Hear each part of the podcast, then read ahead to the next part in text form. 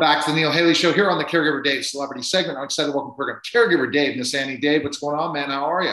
Hey, how you doing? Life is going so fast, man. I can't believe I was 21 just last year, and now I'm 68 and a half.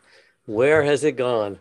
And I try to look at it at 49 that I'm 29. That's going to be my new saying. And again, I'm not just Neil Haley anymore. I'm the media giant. That's my new moniker and uh, Legit 610. And my guest today you know, we were talking off air about one of the things about metal.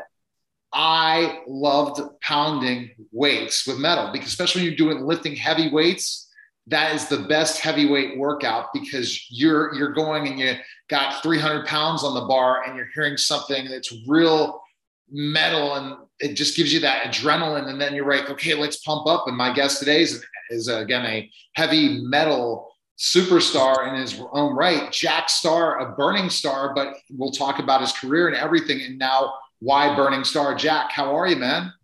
I'm doing good. It's really a, a pleasure and an honor to be on your show, man.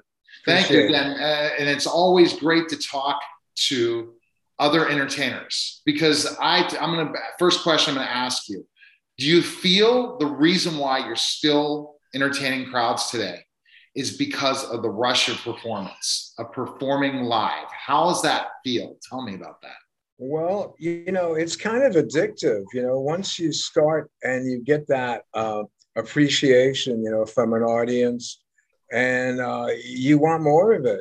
It's uh, it's it's an amazing rush. It's a great feeling, and uh, I keep coming back for more of it. So that about sums it up for me. a glutton for punishment, huh? Yeah, exactly. There you go. so, I, do you mind asking? Do you mind me asking you your age, Jack? Because rockers I, seem to be in their 60s and 70s these days, and I'm in my 60s. They've yep. got an incredible amount of stamina. Um, do you find that the adrenaline and the rush is is bringing back that feeling that you had when you were in your 20s and 30s when you're uh, out there? It really is. You know, there, there's something to be said for that. And also, you know, we have a young singer in the band. And when I say young, I mean he's young to the rest of the guys because he's 29 years old. So, you know, we're all we're all old enough to be his father. And having him in the band kind of, uh, you know, just makes us remember how we felt and uh, what our dreams and, you know, aspirations were when we were his age and uh, the rush and the that incredible feeling that he gets because he's new to it. So we want to continue having you know that feeling, and in, in, a weird way, we're kind of like energy vampires. You know, we're feeding off this kid. Yeah, he's That's... like the uh, he's like the the car in a race, the pace car. Yeah, and, uh, and he keeps you motivated. He keeps you up to up to speed. Absolutely, and he's a really great singer. Um, we we we've only had him really for about two years now. He's from Turin, Italy, and uh, we brought him over to America. Uh, really, like right at the very beginning of the COVID uh, pandemic, we brought him over, and we did some outdoor shows with him. And he's just an incredible singer, uh, really nice guy. And, but you know what? The bottom line is, uh, you know, we let the music do the talking. You know, people yeah. can can buy the CD, you know, which just which actually just came out today. So let me give my little plug. Oh, we'll get to it. Yeah, absolutely. Plug is plug away, plug away. Right. Is he impressed today, by your stamina and stuff? Uh, you know, no old man jokes and all that stuff.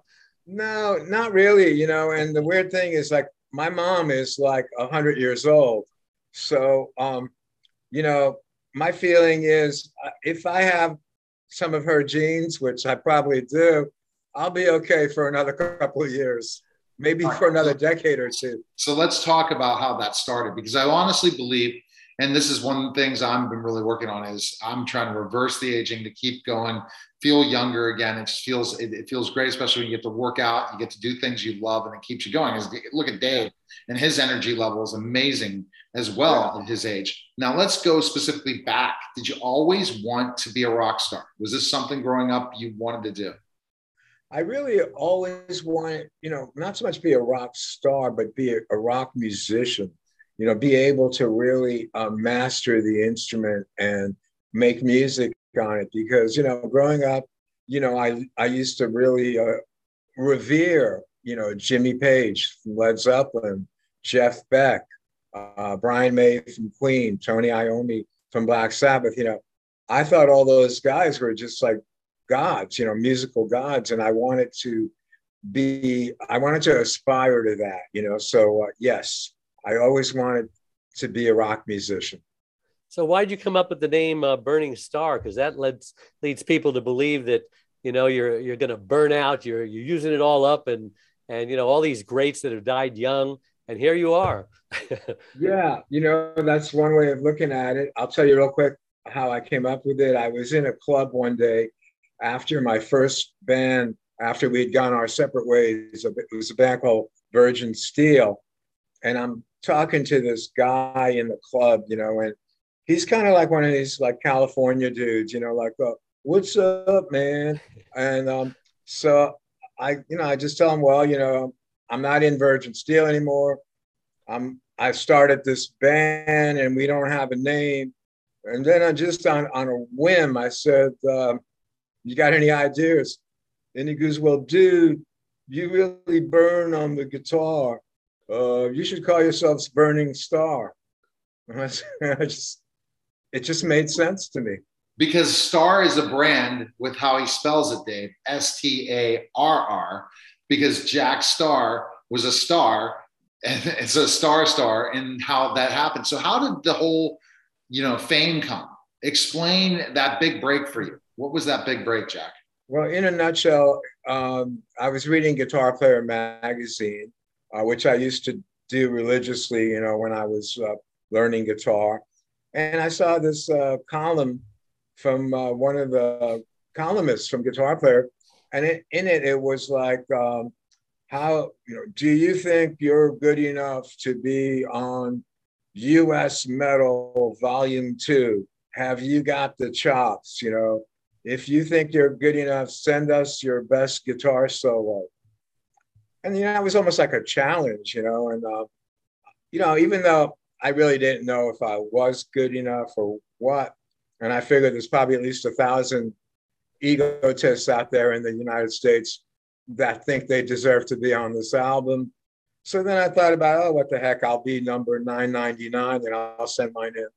And about a week later i get a call from mike varney who was the columnist uh, for guitar player and who started his own record label and he said, uh, he goes, uh, you're in. We liked your playing. You know, you're going to be one of the uh, ten guys on the album that we're putting out. Wow.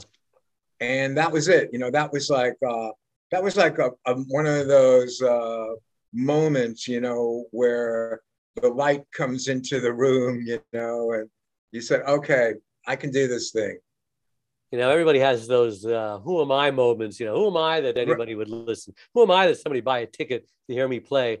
And then right. to get that validation. I mean even trump when he was elected president he didn't believe it. He says look at me i'm president. Can you believe it? I mean we all have that. We do. And it's a and it's a good thing. And you know a little validation goes a long way because you don't want to be the only guy championing yourself you know? You want other people to tell you you're good. You know, you don't want. So for me, it really almost literally went from that. You know, went from some just some guy playing in his bedroom on Long Island to all of a sudden being nationally recognized. And it happened, you know, really over the course of a couple of weeks. Wow. And that's that's awesome because of being nationally recognized and all that process. So from there, what band did based on doing that, what band did you join that kind of brought your stardom even further? Well, after that happened, I was st- I was still in Virgin Steele, but we used that as kind of like a uh, you know a tagline. It was like, yeah, we just put out an independent album, and uh, the guitar player, you know, got recognized by this guitar player, uh, you know, uh, magazine, and so on and so forth. So it was kind of like it, it opened up some doors for us. And then when I had a parting of the ways with the other alpha male in the band, because you know there were two of us, and we both wanted to lead the band, uh, he was more into wanting the band to be more progressive and um, maybe more keyboards too. Uh, I think you know more like uh, bands like Yes and Rush and those kind of bands. And I was more into making it a guitar oriented band, you know. So there was the uh, the rub, and uh, we went our separate ways. And I got a recording contract, a pretty good one actually, with Passport Record. It was the biggest uh, independent label at the time, and um, they were just putting out an album with Bill Wyman of the Rolling Stones right around the time that I signed up with them. So that was a good little shot to my ego, you know.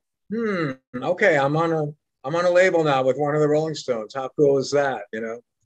And uh, so it's little things like that that kept me going, you know, uh, even though I never had a, a platinum album or, or, even a gold album. I mean, I sold a lot of albums, but I never had a, a, a gold album. Though, of course, in today's world, I probably will get a gold album because you don't need to sell a tremendous amount anymore because you know sales are, are have been off now for a while you know.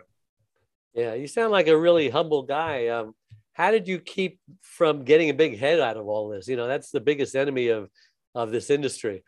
Yes dave you are 100% right. And it's got to do with money.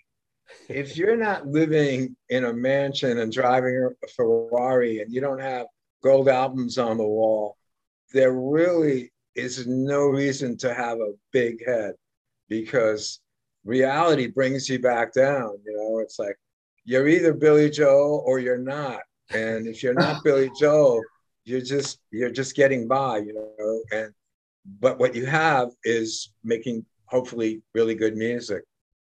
And then, so for people that are not familiar with your music and your success, especially what you have, is um, we look at specifically you had two groups, right?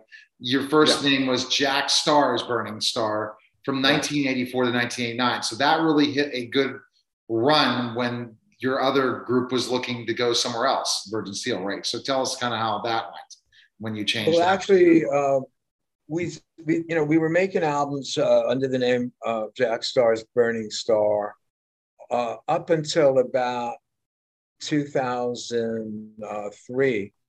And then we got back together because there was a 10 year period where I wasn't even playing metal. I was really just learning how to play guitar the way I wanted to play. And that was really in the 90s. You know, the whole grunge thing got really big.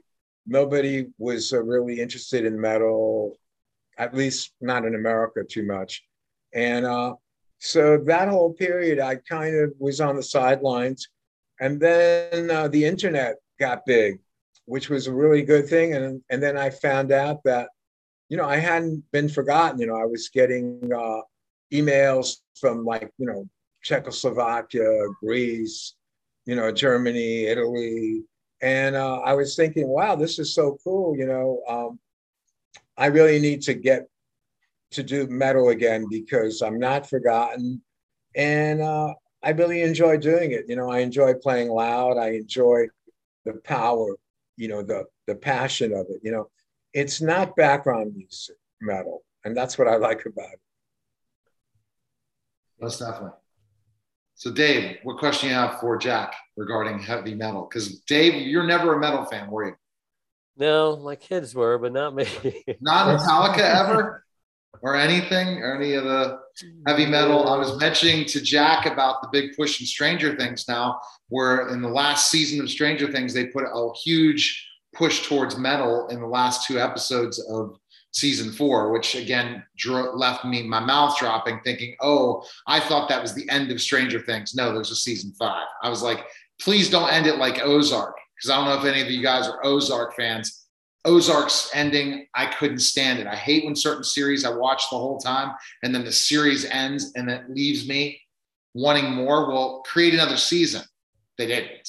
So right. that's so heavy metal, Dave, and in so many ways had it with the hair bands even to a way uh, when you talk about even uh, a mixture of the hair bands and heavy metal would be also, I would say, you know, looking at Guns N' Roses, you're looking at specifically, um, you know, uh, just a bunch of different bands that had a metal mix with the big hair, right, Jack?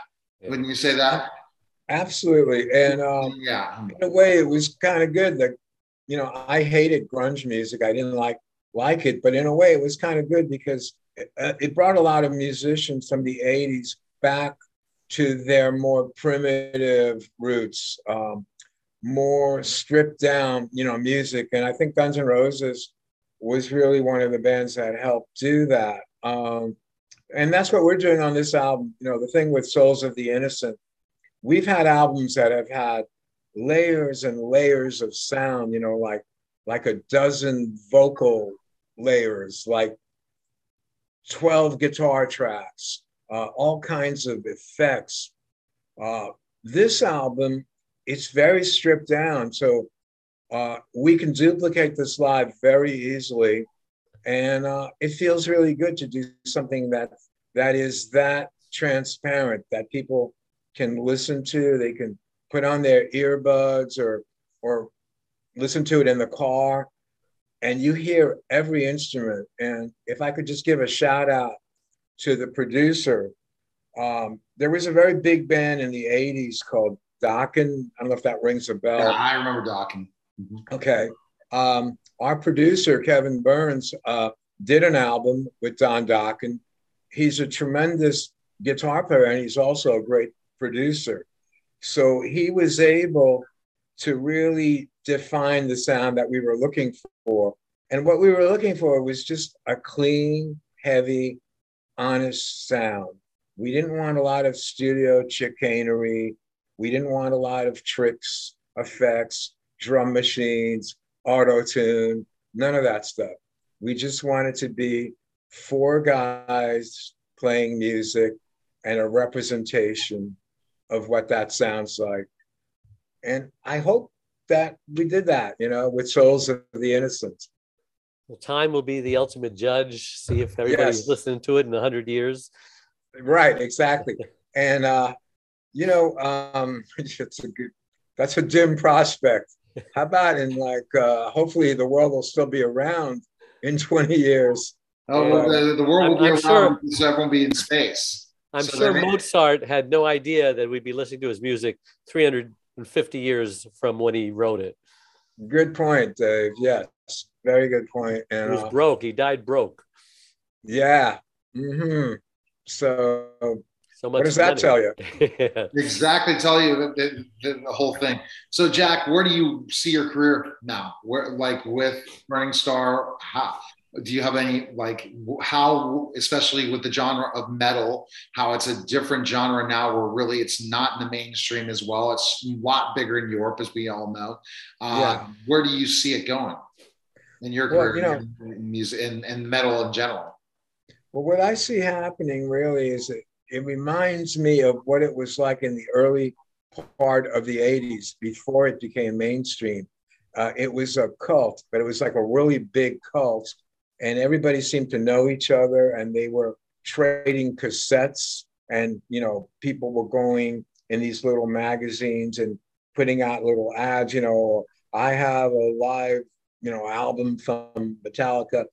I have a concert from ted nugent uh, anybody looking to trade i'm looking for this. So there was this camaraderie.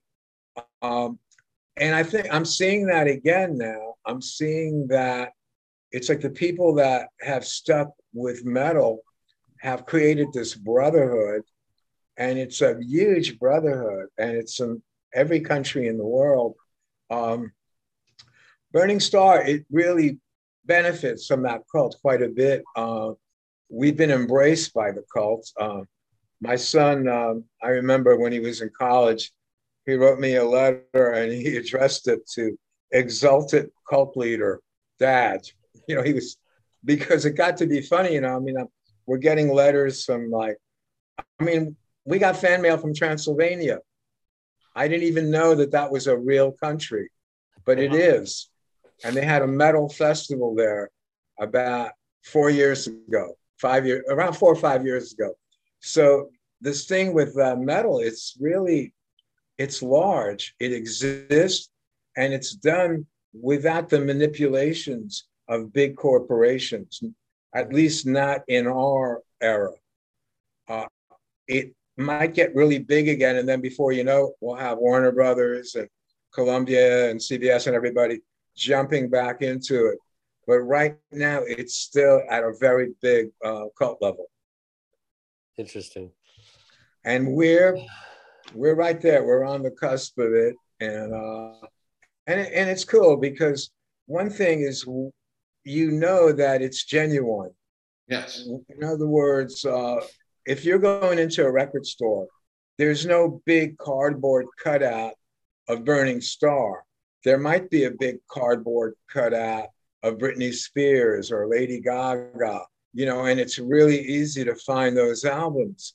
So if you're looking for a Burning Starr album, okay, you're going to look under B. Oh, oh, it's not there. Okay, let me look under S for Starr. Oh, it's not there. Okay, but you're not going to give up. Oh, let me look under imports. Even though we're an American band, most of the time we get lumped in with the imports. So what I'm saying is it's hard to like our music. It's not because it's not being shoved down your throat. So right. when someone does like it, it means more to us. That's, if that makes any sense. And then, and then Europe, you're well more well known as. I'm gonna go. Dave has his final question, right? Is that correct? Europe is just huge for metal. Yeah, Europe is really into it, and uh, God bless them because uh, it makes us feel good when we go over there. You know that there are people in the audience that know the songs, and you know, last time we went to Germany, uh, we were playing one of our songs, uh, "Sands of Time," and the audience was singing along with us, and that that gives you goosebumps when that happens. And we're waiting to go back to Europe, uh, you know, to promote Souls of the Innocent. Um, we, we're signed to a new label, Global Rock. They're really kicking butt on this album. They've, uh, they, I mean, they hired a publicist. They, they are taking ads out. They're doing videos. The third video came out today. And if I could just plug it real sure. quick, it's called I Am the Sinner. And that is on YouTube by Burning Starr or Jack Starr's Burning Starr, either way. Fantastic. And uh, so, you know, they're doing everything possible to make it happen. And that's, that's what we, you know, that's. And then I would say, Jack, the, the, there was one song from the 80s that was never played in forever that's the highest airplayed song now on mainstream because of Stranger Things the last season. I don't know if anyone knew this. I'm giving this Stranger Things, but I'm bringing this plug because of the metal final compilation. They had over, I think, 8 billion views in one week on, on, on, the number one show, Stranger Things, on the billion with a B? Billion, billion, highest viewed ever Netflix. and it's gigantic. So Jack, you have now young fans of yes. metal. That's my uh, media giant recommendation of the day. Yeah. You right. go to your publicist, you go to your, or you go to whoever's marketing and tell them to watch the last two episodes of Stranger Things. And our, see that metal, metal compilation and bam because now there's going to be people wanting to download metal all over the place opportunities galore. All right dave you have the final question. Go ahead dave. Yeah so i was a normal guy like everybody else and 25 years ago my wife has this headache headache of her life she has a stroke she loses her speech becomes paralyzed on one side oh. for the next couple of years you know we're upside down we're just almost broke up. You know, was, she was angry all the time, and she still cannot talk. She uh, speaks through Pictionary and charades, and she has a power chair. But she reinvented herself, and our love was rekindled. And now we travel the world, and I'm just helping people understand that hey, everyone is eventually going to become a caregiver. You know, we're all not going to be young forever, and right. 30% of these caregivers die just from the from the stress before their loved ones do. So my question to you, Jack, is yeah. uh, you know, has caregiving touched your life yet? I mean, we're almost the same age. Yes, it has, and uh, it was. Uh, it's funny that you mentioned that. It's almost like ironic because that was my reality for uh, over a dozen years. I was taking care of my mom, and finally, it got to the point where we couldn't do it anymore, and uh, we had to uh, place her in uh, assisted living, uh, and and it, I felt horrible doing that, but it was basically it got to the point where it was either going to be me or her, I, because yeah. the stress was too much, and they reach a point too, you know, where they they don't they're not sleeping at night either, so it causes everyone in the house, you know, to be up all night, and uh, you know, you're right though. Everyone at one point will either be a caregiver or will either be needing a caregiver. You know, it's just the way the cookie crumbles. And uh, I'm just lucky that it didn't happen to her till she turned literally 100 years old. Wow. So uh, I've got a I got a long ways to go. I'm going to keep making music, you know, and uh, we'll see what happens. Who are the loved you know? ones in your life? God forbid you ever need uh, care. You got kids? You got a wife? I do have. Uh, I do have two boys. They're grown and uh, uh, they actually live in Pittsburgh. Except my son's been living in Mexico. My my oldest son in Merida, uh, which is a beautiful uh, area of Mexico. Mexico. Yeah, where, Mexico where's your other son in Pittsburgh live? Where in Pittsburgh? What locate? He area? lives. Uh, it's near where McKees McKees Rock. Does that ring a bell? Yeah, McKees Rocks makes rings a bell. Okay, yeah. Mm-hmm. Yeah, McKees Rock. And uh, I found out Pittsburgh is a very rock and roll place. Oh, know? it truly is. You've got to tour. I'm going back and forth between that and Texas, but yeah, um, yeah. it definitely is uh, interesting to say the least. All right. So, best place you can find information on purchase your music and learn more about you. Where can we go, Jack? Okay. Okay. Uh, I wrote this down because I didn't want to screw it up. Uh, go go on Facebook, Burning Starr Metal Legends page, or contact globalrockrecords.com, or the official page is Jack Starr's Burning Starr. Uh, just go. It's a it's a Facebook page, and uh, all of those will give you info. And then you can also go on YouTube, uh, which is the Jack Starr's Burning Starr. Look up uh, the latest song and uh, we're, we're we're pretty visible. You know, it, even if you didn't know all that, and you did a Google search and you Wikipedia put in you know good stuff about you too. You have a good Wikipedia page with a nice yeah. picture of you as well, for sure. Yeah. Back in your days in metal, for sure. Exactly. You know, nobody gets old in pictures. We all we all look better, and we all stay looking better forever. All right. Well, we appreciate it. That was a fantastic show. You again, you're listening, watching the Neil Haley Show's Caregiver Dave Celebrity segment, guys. Take care. We're back to Neil Haley Show, and you know what? When you talk about my guest today, uh, I t- talk about how important to prepare for retirement, and it's such such an important thing. And you should start thinking about it today. You shouldn't be thinking about it at 60 when there's a year to go or different things. Start thinking about it in your 50s, maybe even your 40s. My guest today is going to teach us how to Retire and Not Die. And that's the title of his book, Gary Sirak.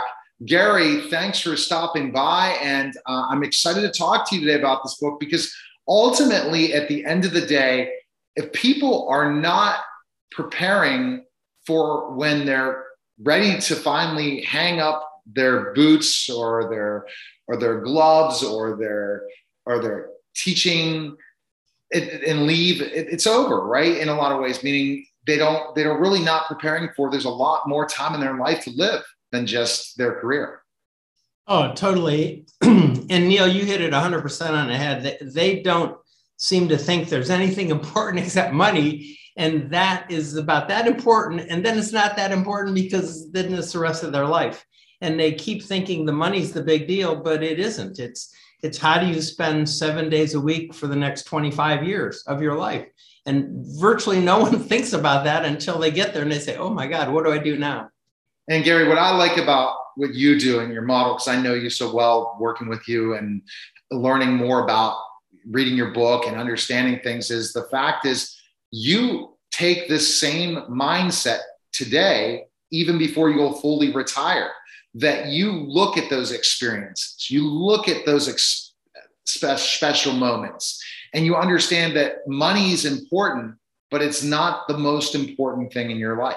It's something you need money to have the tools to do the fun things, but yet you have to think about other things as well. Isn't that correct? And that's part of what the book talks about. A hundred percent. You know, I, I. It's funny, Neil. I, I, have this thing called a wish list, which is comparable to the bucket list from the movie um, with Morgan Freeman and Jack Nicholson. And I like wish list because wish is positive, bucket not so positive. But anyway, I've been writing things on my wish list for, for probably 25, 30 years. I wish to did this, wish I would do that. Too busy working to do those. Then you get to the point where you're you're freed up and you have the time. And then I, I actually just check off boxes. I say, okay, I'm going to get this accomplished. I'm going to do this. Now, some of the stuff I wrote down obviously isn't going to happen. You know, I that's those were too many years ago. uh, yeah, idle dreams, but uh, not reality today. But having the money to do things is important, but doing the things is probably more important. I mean, you got to have both. But if someone said, "What's the most important thing about retirement?" I said, "Figuring out your plan." Figuring out your plan and see this is what your your expertise is is planning for people's retirements, and that's where you learned a lot why you wrote this book, right? Because you saw the experiences talking to your clients your father talking to clients and learned exactly what people are lacking when you meet with them on a daily basis that they're not looking at once they're looking at how much money i'm going to have saved not my plans. Totally. And so neil one of the big things that i get into is purpose and passion. You know the title of the book the three p's that will keep you young purpose passion and a plan. And when i ask people about their purpose you know they're kind of confused.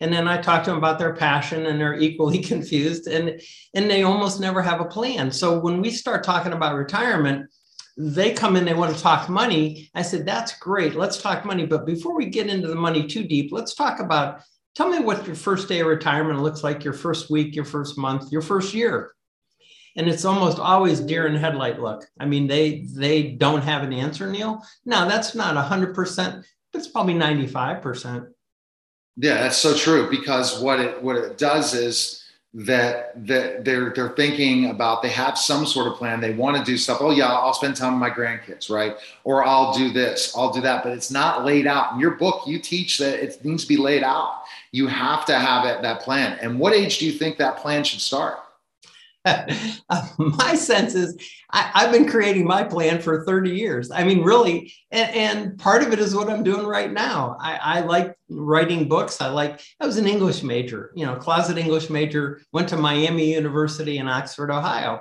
And I always thought writing would be fun. I never thought I would really write books. I've written three. I kind of have the fourth one brewing in my head. We'll see.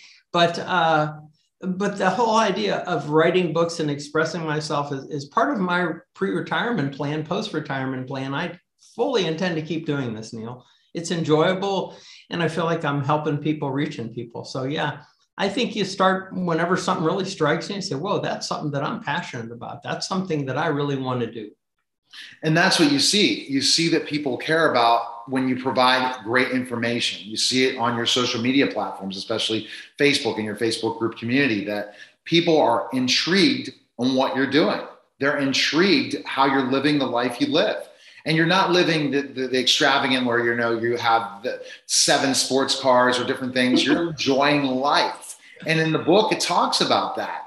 Enjoy yeah. life. Don't just be, you know, in this miserable mood that okay, I'm waiting till I'm going to die.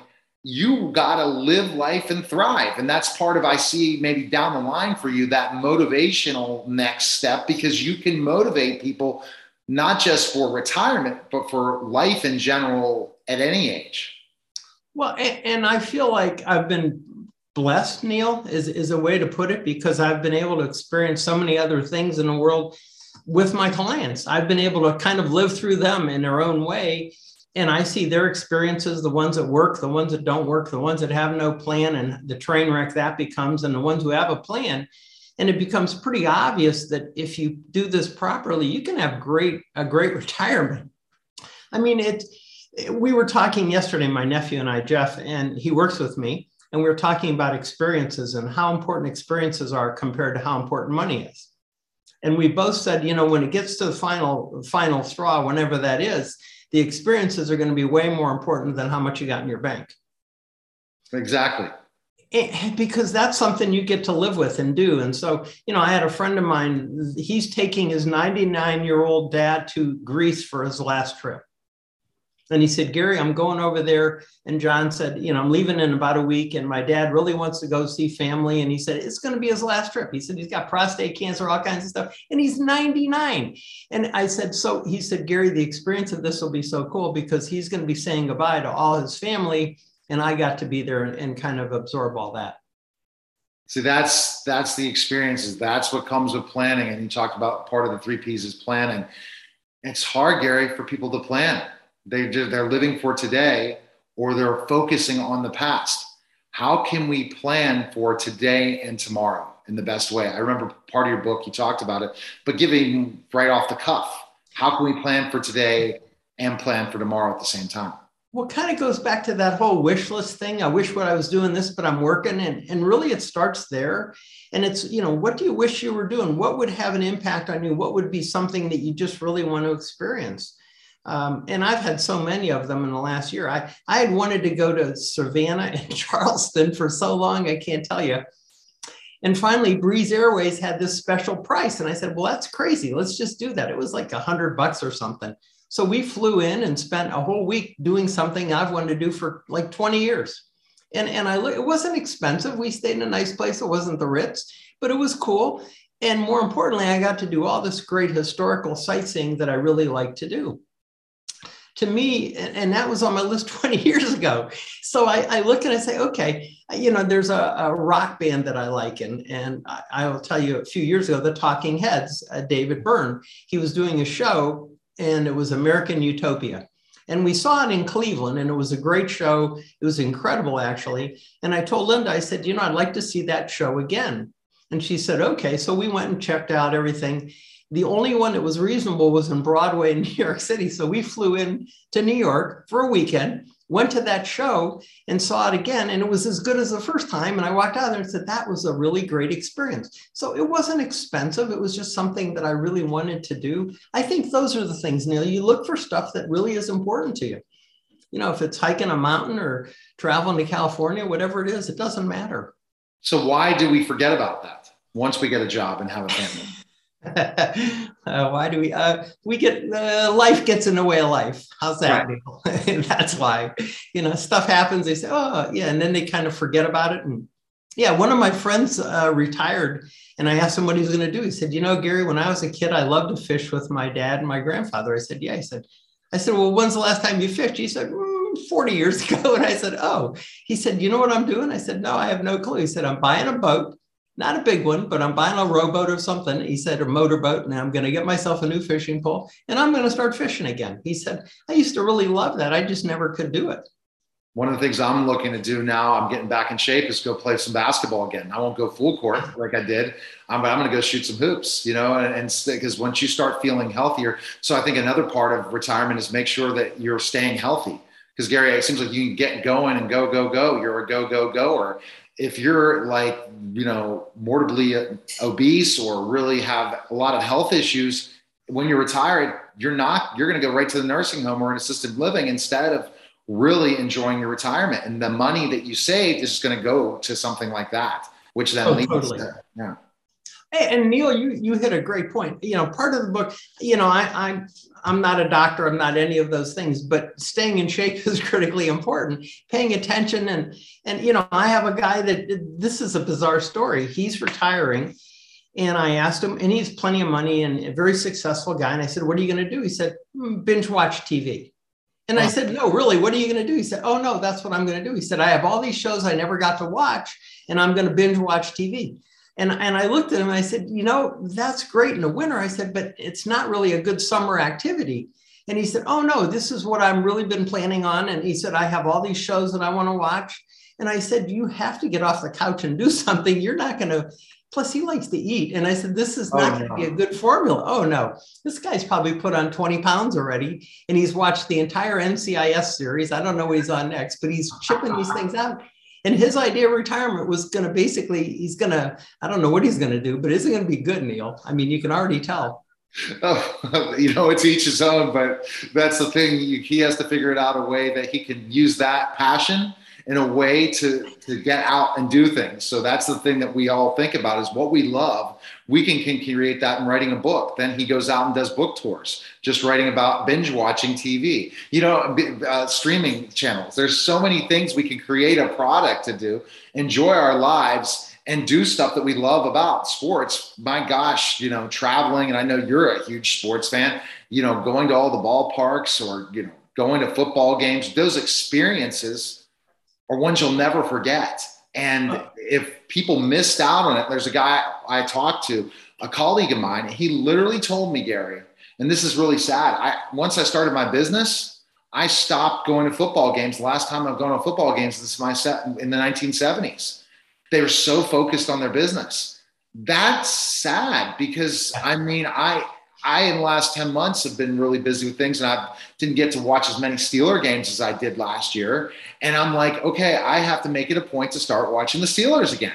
And so it's, and then going to these events and going to these things, COVID really hurt us and with putting more packed pounds on. It's like now the focus is people that read your book is say, okay, what I lost in COVID, not being able to see people, I need to really get back to doing those things. And yeah. it's, it's, huge. Well, it's funny. I, I'm a concert guy. I, if you gave me a choice of anything I would enjoy, it would be the Cleveland Indians slash Guardians or going to concerts. Those are the two things I really like to do. And both of them got hammered because of the virus. And now music's really coming back, and, and we've been seeing shows. We started ramping that up, and we have one next week we're going to go to, and one the week after. And you know, I've been picking my spots, but we're going to catch you know, probably four or five bands before the summer's over. And I'm excited about that because that's something that I just thoroughly enjoy. I can just sit down, listen to music, and I go somewhere in my brain, and it's a great place I go.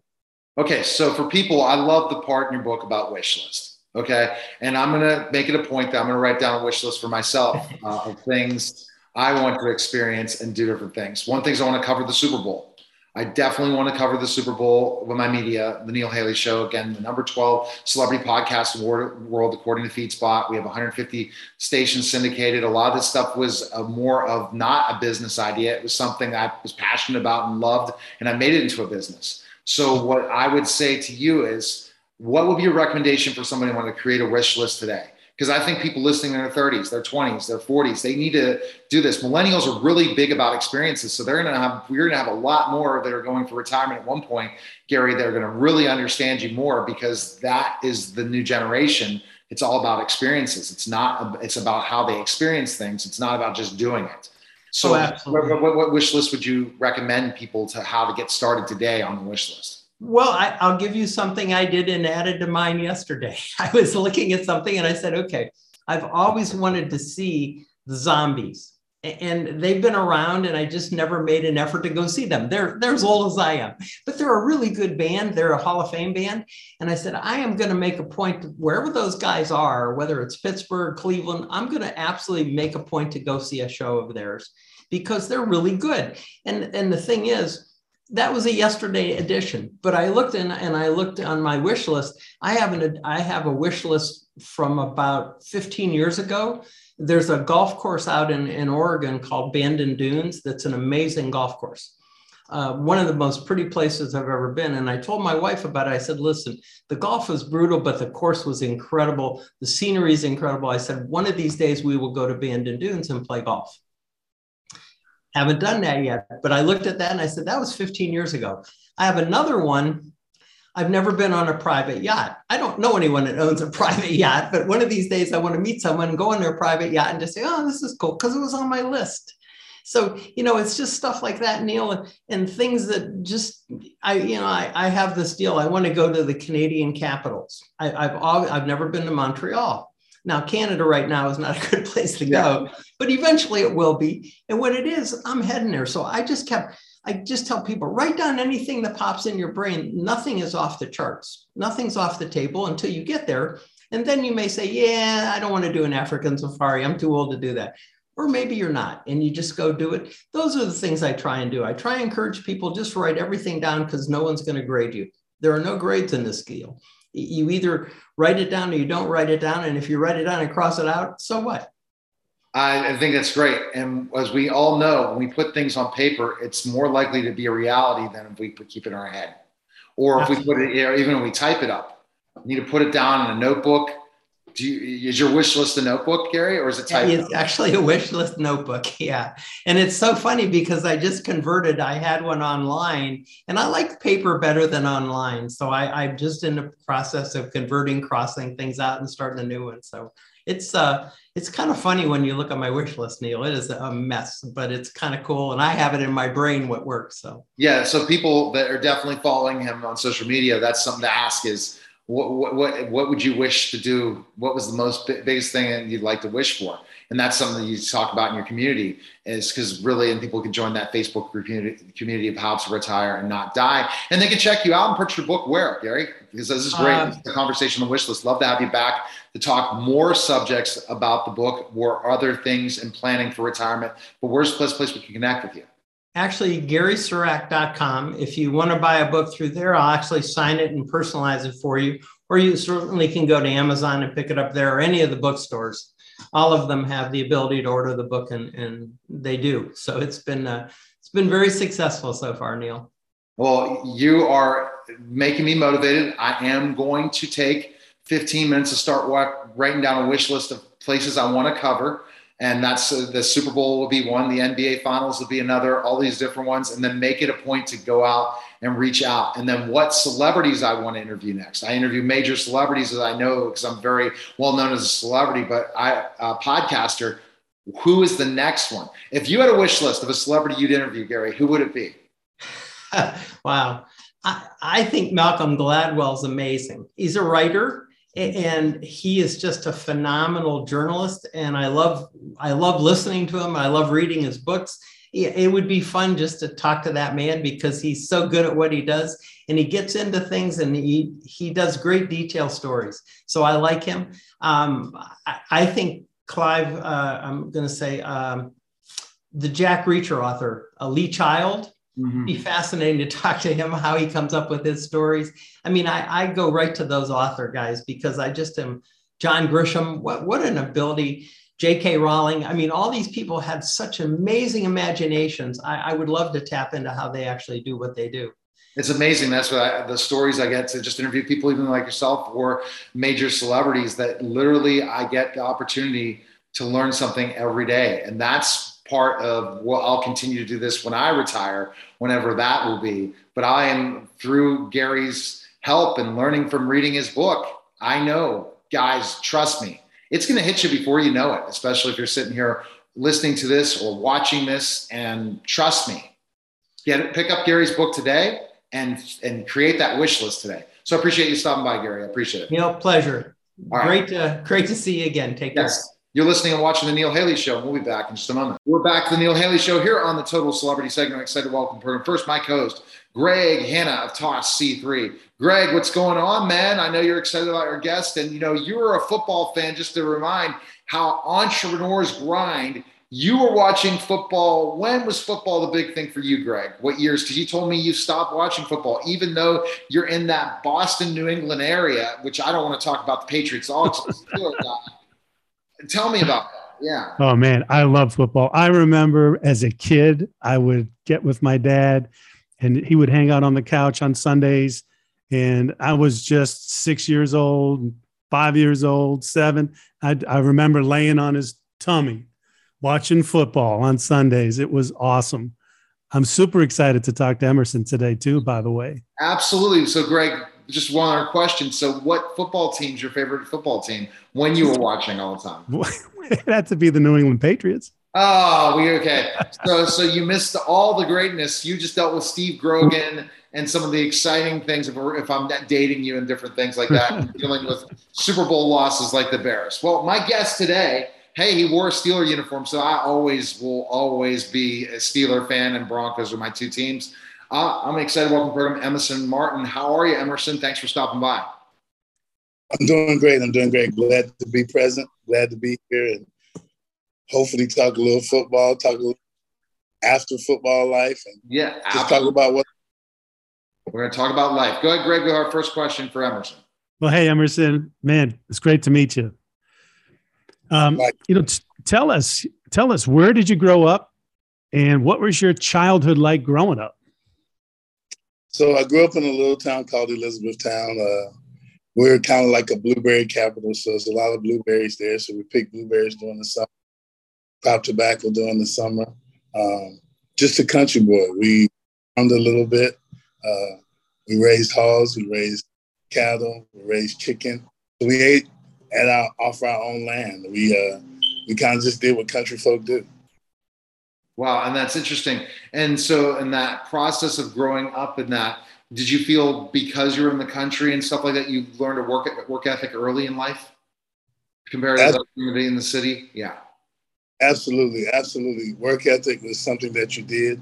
You got up, you had your chores, you had your different things to do. And so we worked hard and we played hard. And I, I like to think that's part of my development. You know, from a young child when you you bales of hay or you're carrying bags of feed or doing different things around the around the house to kind of get things in order. It's developmental. Uh, you know that develops your strength. By the time I started lifting weights, I was stronger than I knew I was. Uh, playing with my neighbors and stuff, running in the dirt and doing things like that.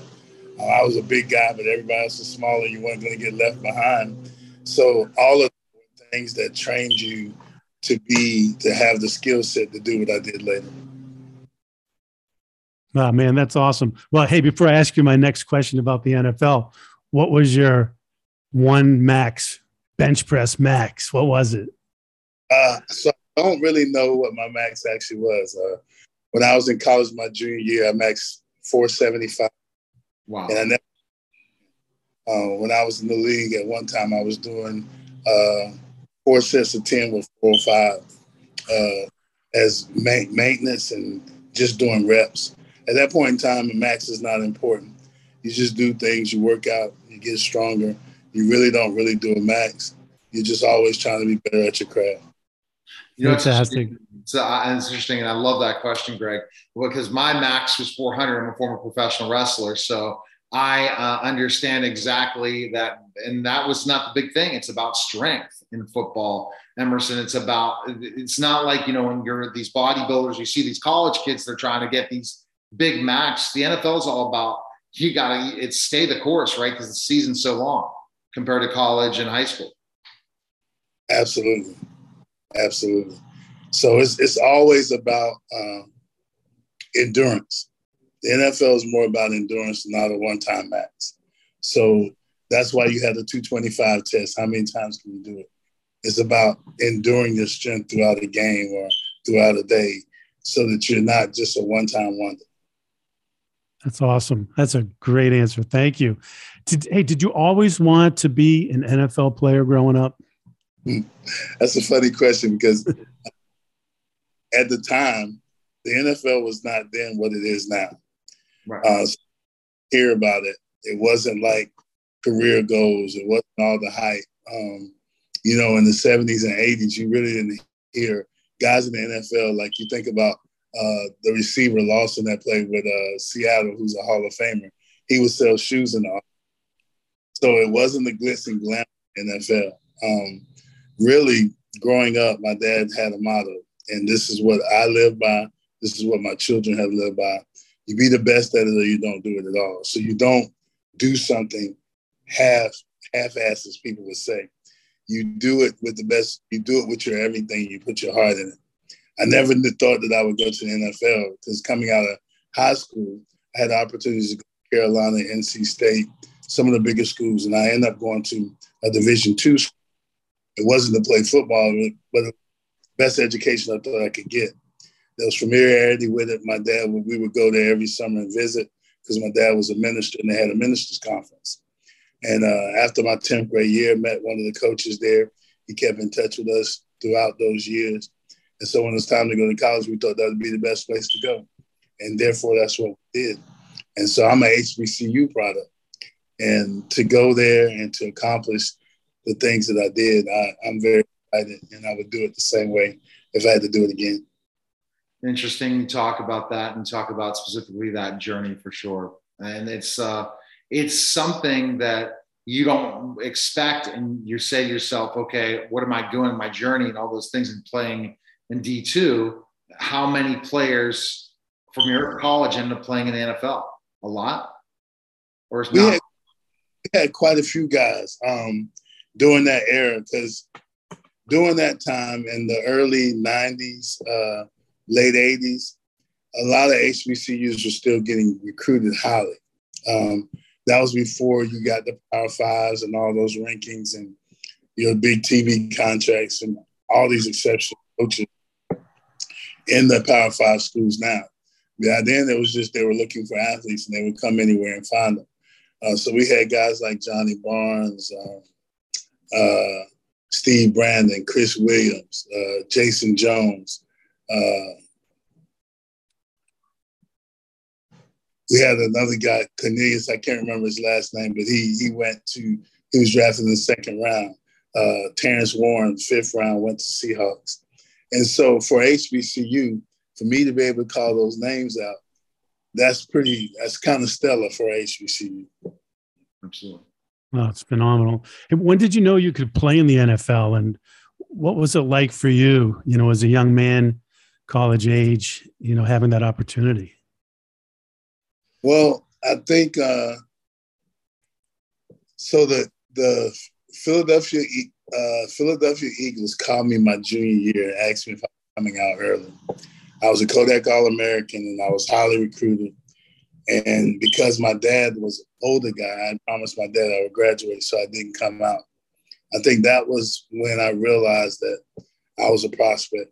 Um, the crazy thing is, I didn't come out because they they drafted a guy from Jackson State that was the same size, same height, same build as I was, and they drafted him in the first round.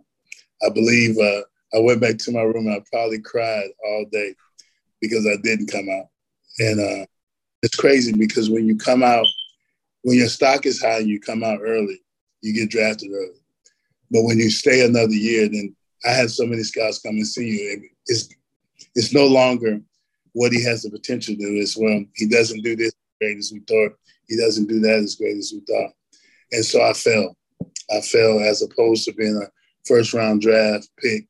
I actually fell, and then Kansas City brought me in as a free agent, but they paid me more than the fifth round draft pick because that's where they had me. Uh, that's where they had me suspected to go was in the fifth round. So I was grateful for that going to Kansas City. Wow. Great. Hey, That's- that's- just a quick follow up. You know, I, I know parents and dad and all. Do, do you regret not coming out early? Absolutely. Absolutely. I regret not coming out early because my father ended up passing away before I went in the draft. Had I come out early, I think my father would have gotten a chance, an opportunity to see me Mhm. play. The one thing that he didn't get an opportunity to see me play on a big screen. Um, he saw me play in college. He was very, he was always, but I mean, he passed away at 81. He married a young wife. And so my wife, my mom, my dad was born in 1912. My mom was born in 1938.